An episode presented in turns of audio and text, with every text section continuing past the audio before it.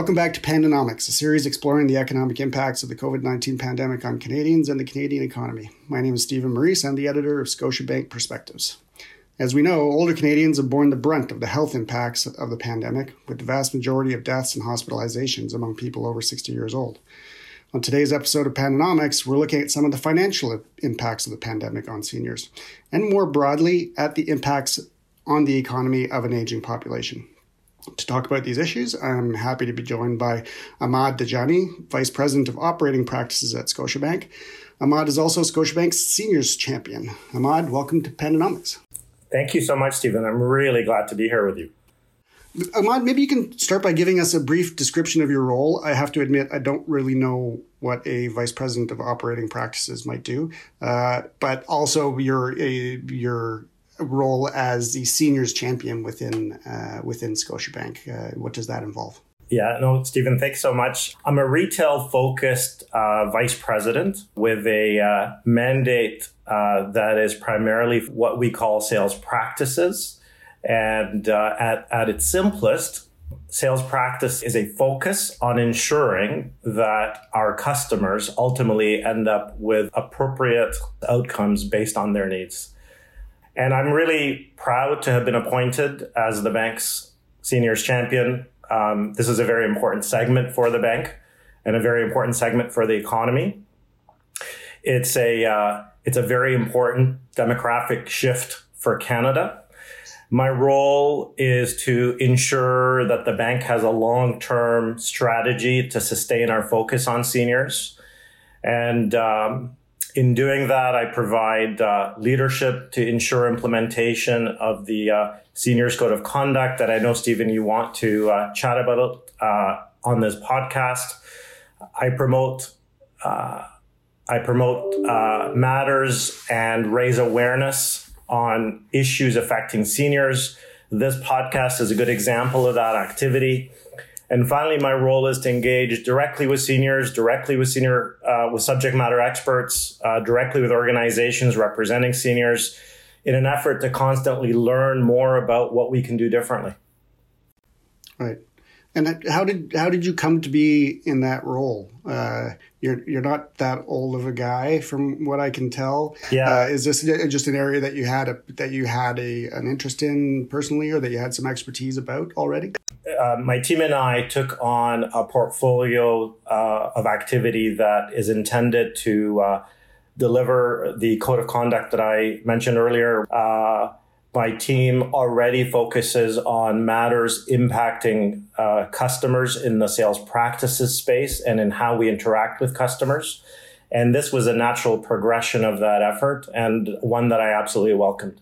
Okay. So let's bring some of that expertise to bear. Seniors, as we know, are a rapidly growing segment of the Canadian population that has all kinds of impacts as people live longer and, with the exception of during pandemic times, healthier lives than previous generations have. What does an aging population mean for our economy? Yeah, it's a great question. I think an overview of the current landscape is a good start. It's already the case that those aged 65 or older, which has been the traditional definition of a senior, that segment already represents nearly 20% of Canada's population. In the next decade, likely nearly 25% of Canadians will be part of that segment. Baby boomers, which are a segment of the population that's generally today between 57 and 75 years old, make up the majority of seniors. And the research on boomers and the understanding of boomers is very, very important in that boomers hold the majority of wealth in North America, and so therefore play a very, very important role in the health of our economy. Boomers are living longer. They're very active in their communities. They're very reliable from a voter as a voter group in the polls. And so the implication of that aging population can be significant to the economy. Boomers, seniors are an important segment for customer-facing organizations who need to cater their offerings to this growing and very, very important segment. In the general economy, as an example, we see an ever wider range of age-oriented consumer products and solutions. You've seen things such as a shift in real estate design and real estate communities aimed at seniors who want to live longer independently. We've seen growing investment in healthcare. And so similarly in the banking industry, it's very, very typical for a bank to offer tailored products to support seniors. Many banks will have senior-specific bank accounts and discounts on banking services to attract and retain this segment. You've even seen areas such as wealth management cater their offerings to this growing segment. And so a very, very important role. When we think of them as a part of the population that is near retirement or has retired, you can see the impact potentially on government revenues from lower incomes per capita. And one needs to consider the generational wealth transfer and what does that create from a opportunity for entrepreneurship. As an example, and what will that mean for the next generation that will have to consider just how to manage that money? Right. I want to come back to that in a few minutes around the challenges from a personal finance perspective, I guess, of people living longer, as well as some of the sort of the broader societal implications. But can we just talk for a minute about the pandemic and what some of those impacts have been? We talked about that, how they've borne the brunt of the health impacts of it. But what has been the effect of the pandemic from a personal finance perspective on the older segment of the population? Yeah, that's a very, very important topic. And no doubt that the pandemic has had really a terrible impact on the daily experiences of seniors. And I speak from the experience of my own mom and aunts and uncles. The part I think that would concern me the most is the feeling of isolation that many have felt over the past year, of not being able to hug a loved one, of not being able to enjoy retirement really on their own terms. And so the social, emotional, and health impact on seniors, I think, has been the worst part. But turning our attention to finances, the pandemic has reduced interest rates to new historic lows. And low interest rates, as we all know, are great if you're buying a house, but of course not as great if you're a pensioner living on a limited budget and counting on your savings to last. In banking terms, the pandemic has encouraged seniors to learn more about and become more comfortable with online banking. And for many, that's become a necessity to maintain their independence. And that's been an important shift. With the number of frauds that are targeted at seniors, coupled simply with some not having the comfort of technology, it's easy to understand the reluctance of that, of course. It's an important message that we often give to our customers to never share personal information, passwords, PIN numbers, or anything confidential about your finances with anyone over the phone. And so the shift to relying on technology for banking is an important one that came with some reluctance. But at the same time, the pandemic has been a catalyst for older Canadians to spend a bit more time online. A big contributor of that has been the use of social media to just stay connected with friends and family. And so we're seeing even more becoming more proficient and trusting of technology because of their firsthand experience with social media type applications. And banks have reacted to support seniors with online resources. For example, at Scotiabank, we developed the Bank Your Way page on our .com site. And that's really just intended to help seniors learn more about and get comfortable with online banking. And how's that been going in terms of that transition to more online banking among that segment of the population? Has there been quite a bit of uptake? And then how do you manage those who, you know, at the end of the day just aren't going to do it. They're not going to feel comfortable with, or maybe don't even have the technology to engage online. How do you make sure they're still getting served? That's a great question. I think there's no doubt on, if you look at any stat, the uptick in the usage of online technology for banking is large, and seniors have been a segment that certainly adopted that. I'm very, very careful to think of seniors as a common or homogeneous group, because their needs and their desires vary, and it's important that we consider them as individuals and address their needs as individuals. For those that were comfortable with technology, many relied on the resources that we made available to expand their capabilities online, which was great for them. Others who were less comfortable might have continued to rely on our branches or contact centers. We were quite proud to create priority service in our branches for seniors, to address the reality of what they're facing in a COVID environment.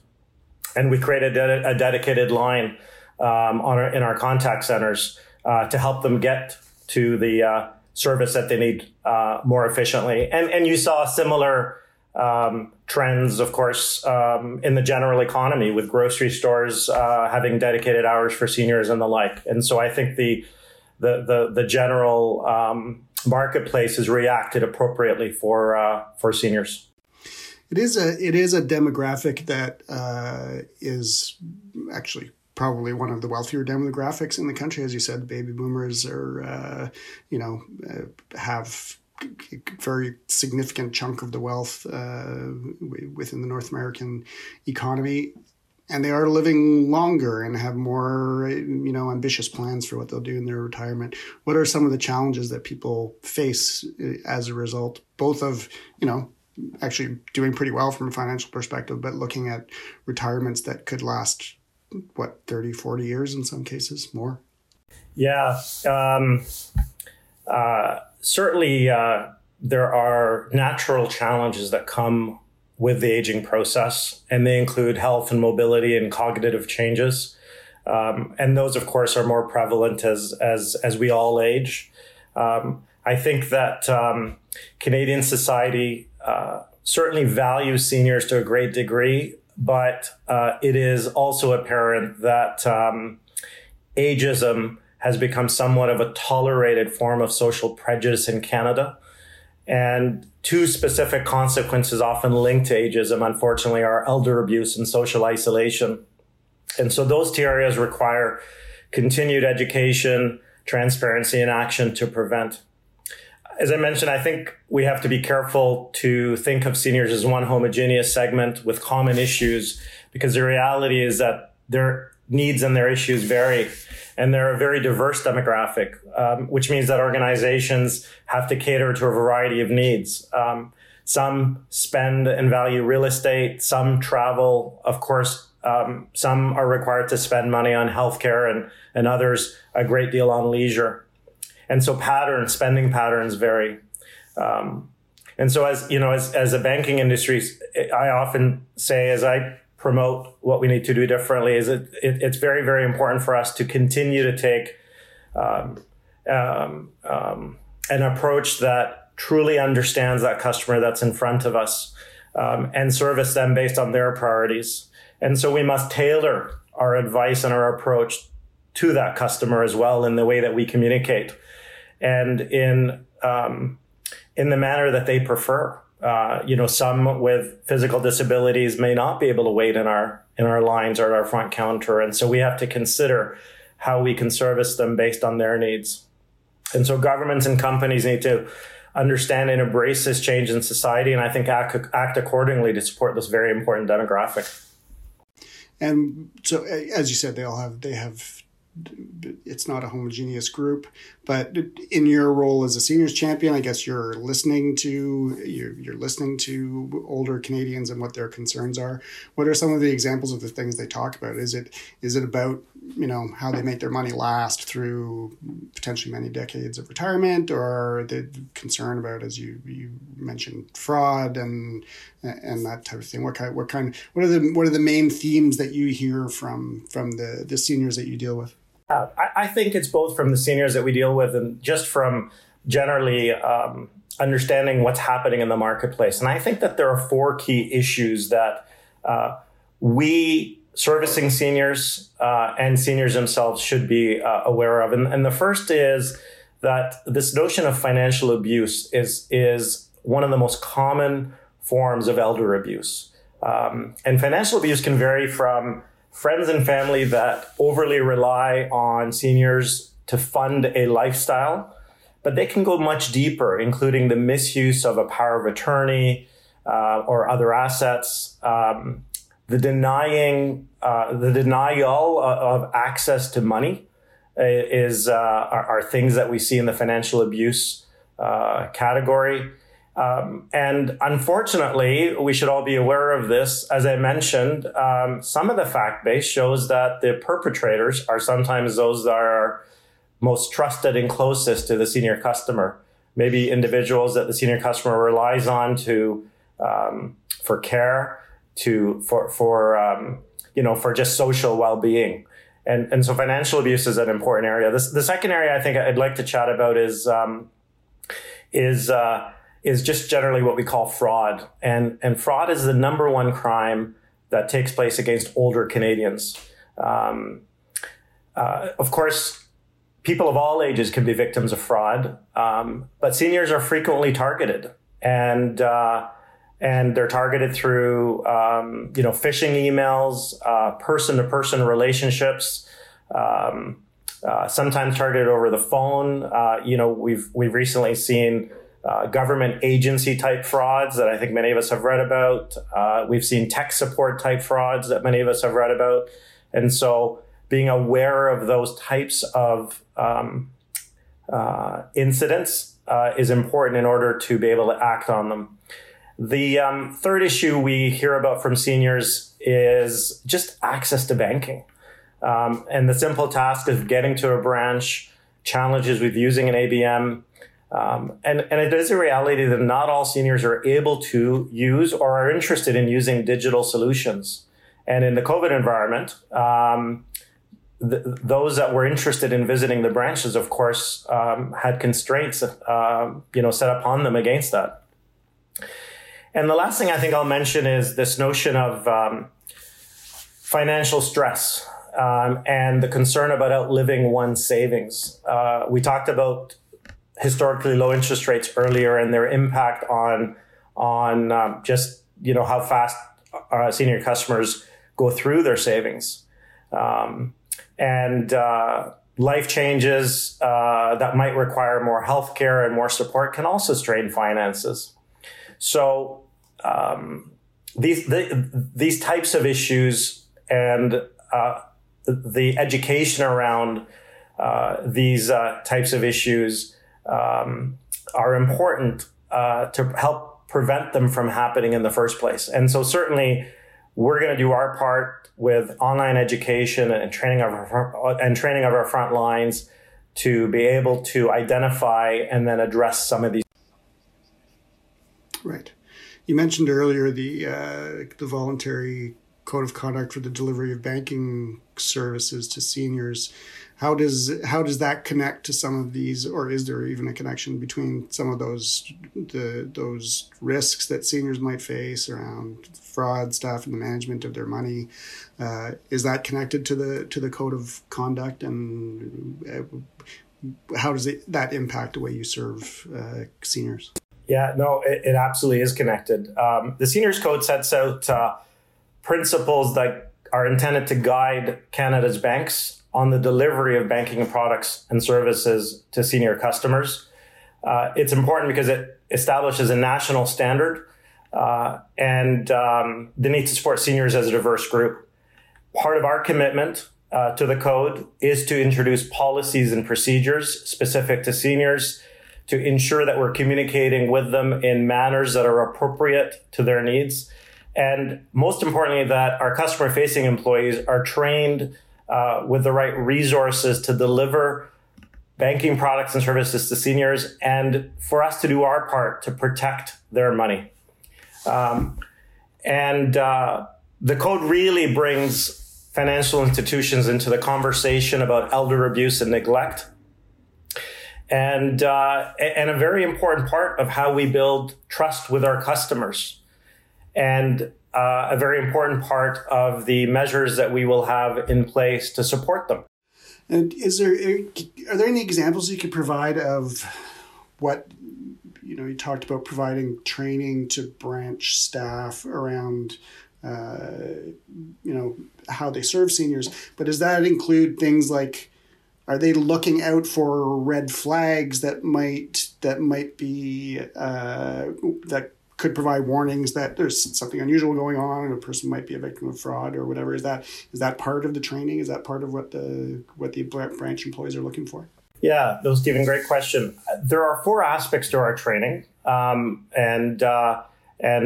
of which address exactly, Stephen, what you spoke of.